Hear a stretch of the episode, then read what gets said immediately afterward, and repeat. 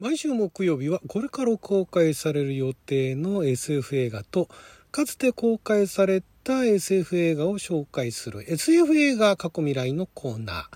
今回は今年の10月に公開予定のラブランドと2013年にベネチア国際映画祭で初公開されたゼロの未来の紹介をしたいと思います。あなたの12分はちょっと拝借。こんにちは。ラジオ神の神ふみかつです。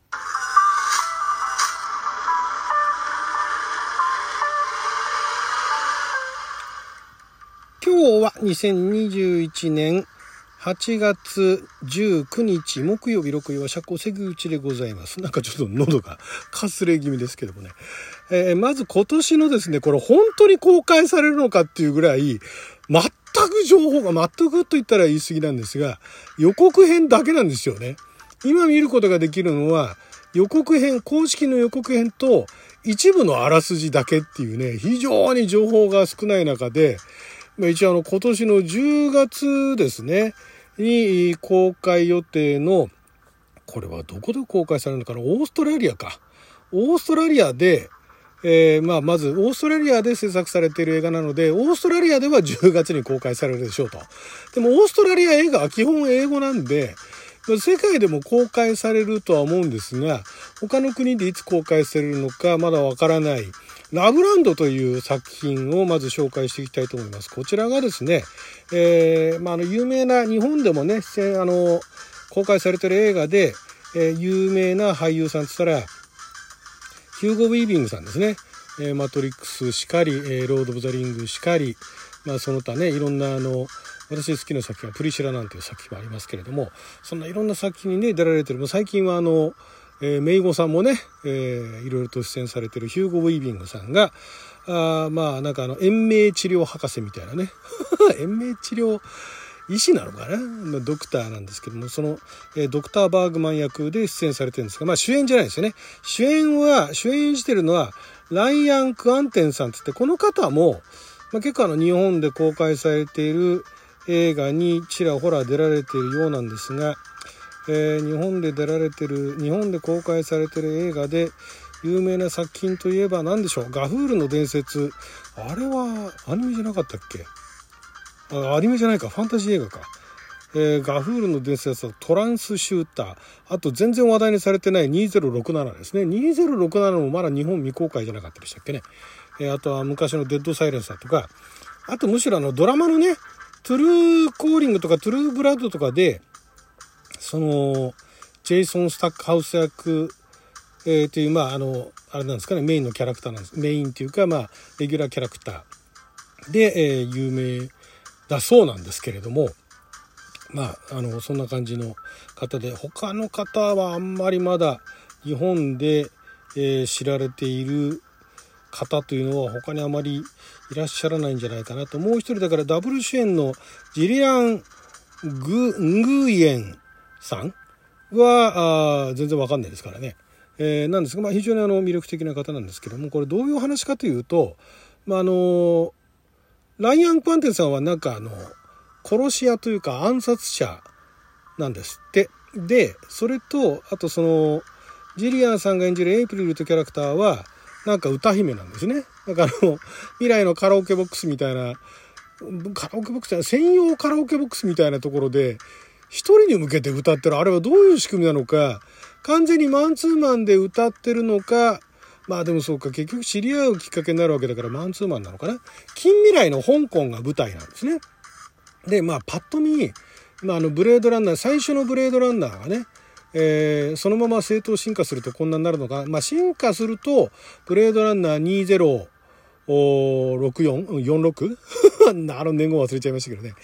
あの、ブレードランナーの続編も、あれは、ブレードランナーの世界がそのまま進化した世界を描いてましたけれども、まあ、それよりも、なんかもう少し抑えた感じの、まあ、普通の人がね、そのブレードランナー、最初の映画版のブレードランナー見てイメージしたえー、まあその近未来の香港みたいなこんな感じかなみたいな。だからあのブレードランナーのちょっとしたサイバーパンクっぽいね、えー、テイストっていうのが映像にはそのままちゃんとあの残ってるというか非常にあのリアリスティックに再現されてる。だから昔のブレードランナーは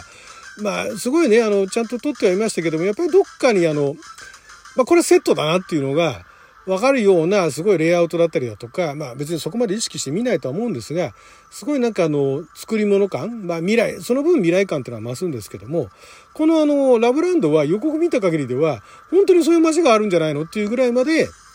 うまい具合にそのあのサイバーパンクテイストというのをその街に落とし込んでいる。まあ香港は香港なんですけども、その街に落とし込んでいる感じの中で、えー、その殺し屋と歌姫が出会って、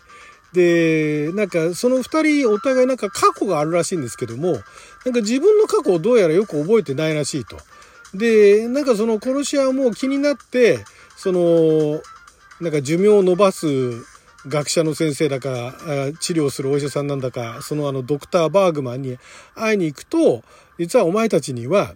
なんかその隠された過去があるみたいなね、そんな話になってって、で、その隠された過去を探りに二人でどっかに行くのかな？なんかもう予告もね、そこもなんかちょっとセリフをどこまで捉えていいものかってのはわかんないんですが、ただそのラブランドっていうのは、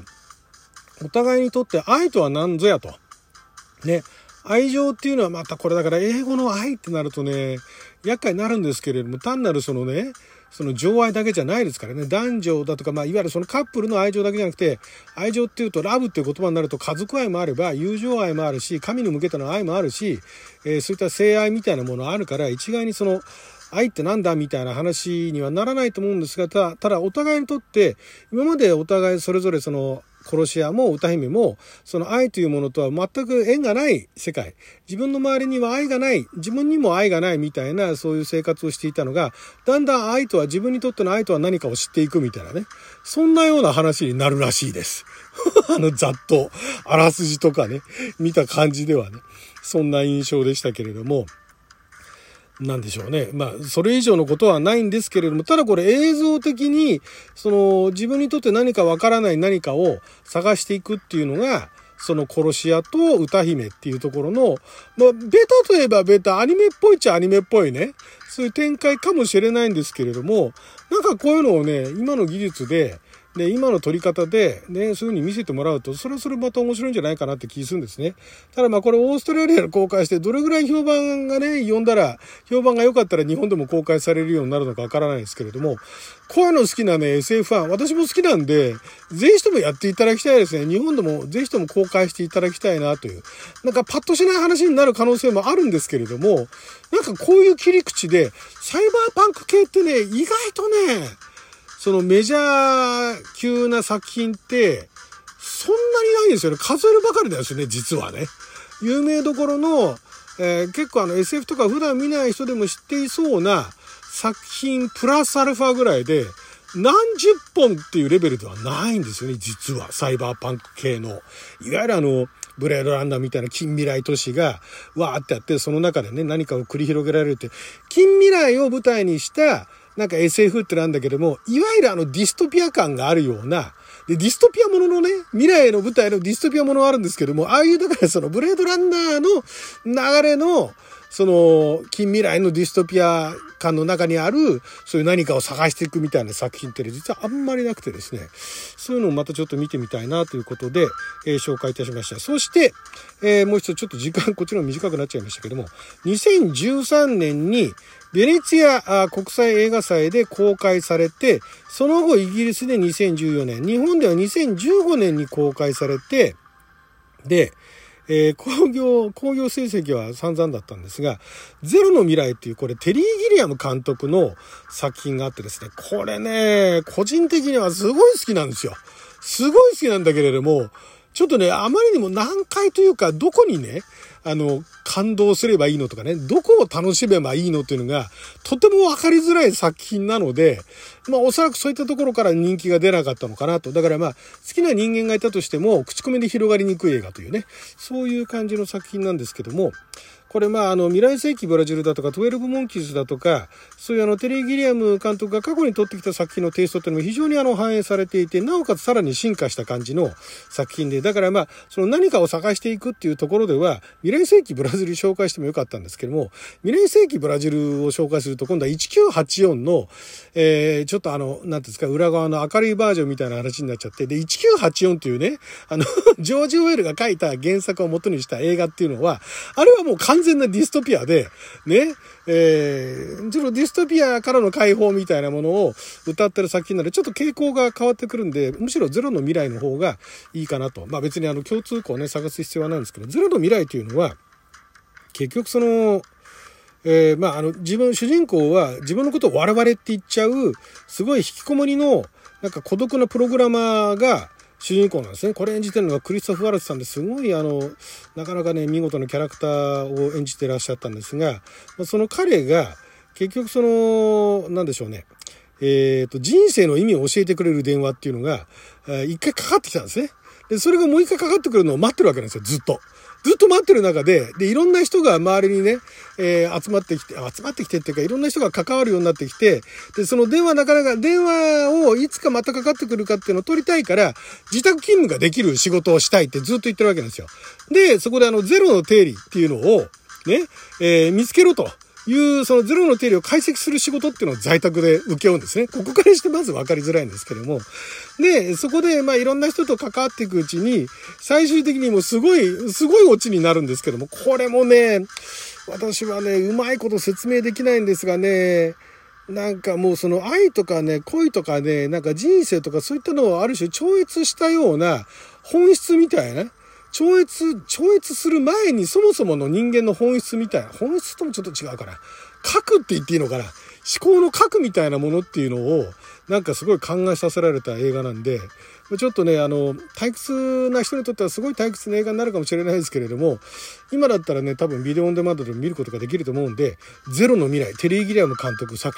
品、ね、おすすめです。で、このね、また脚本のね、エピソードとかもあるんですけど、まあ、そこら辺あの知りたい方は、ウィキペディア読んでみてください。はい、ということで12分間の記者のお時間いただきありがとうございました。それじゃあ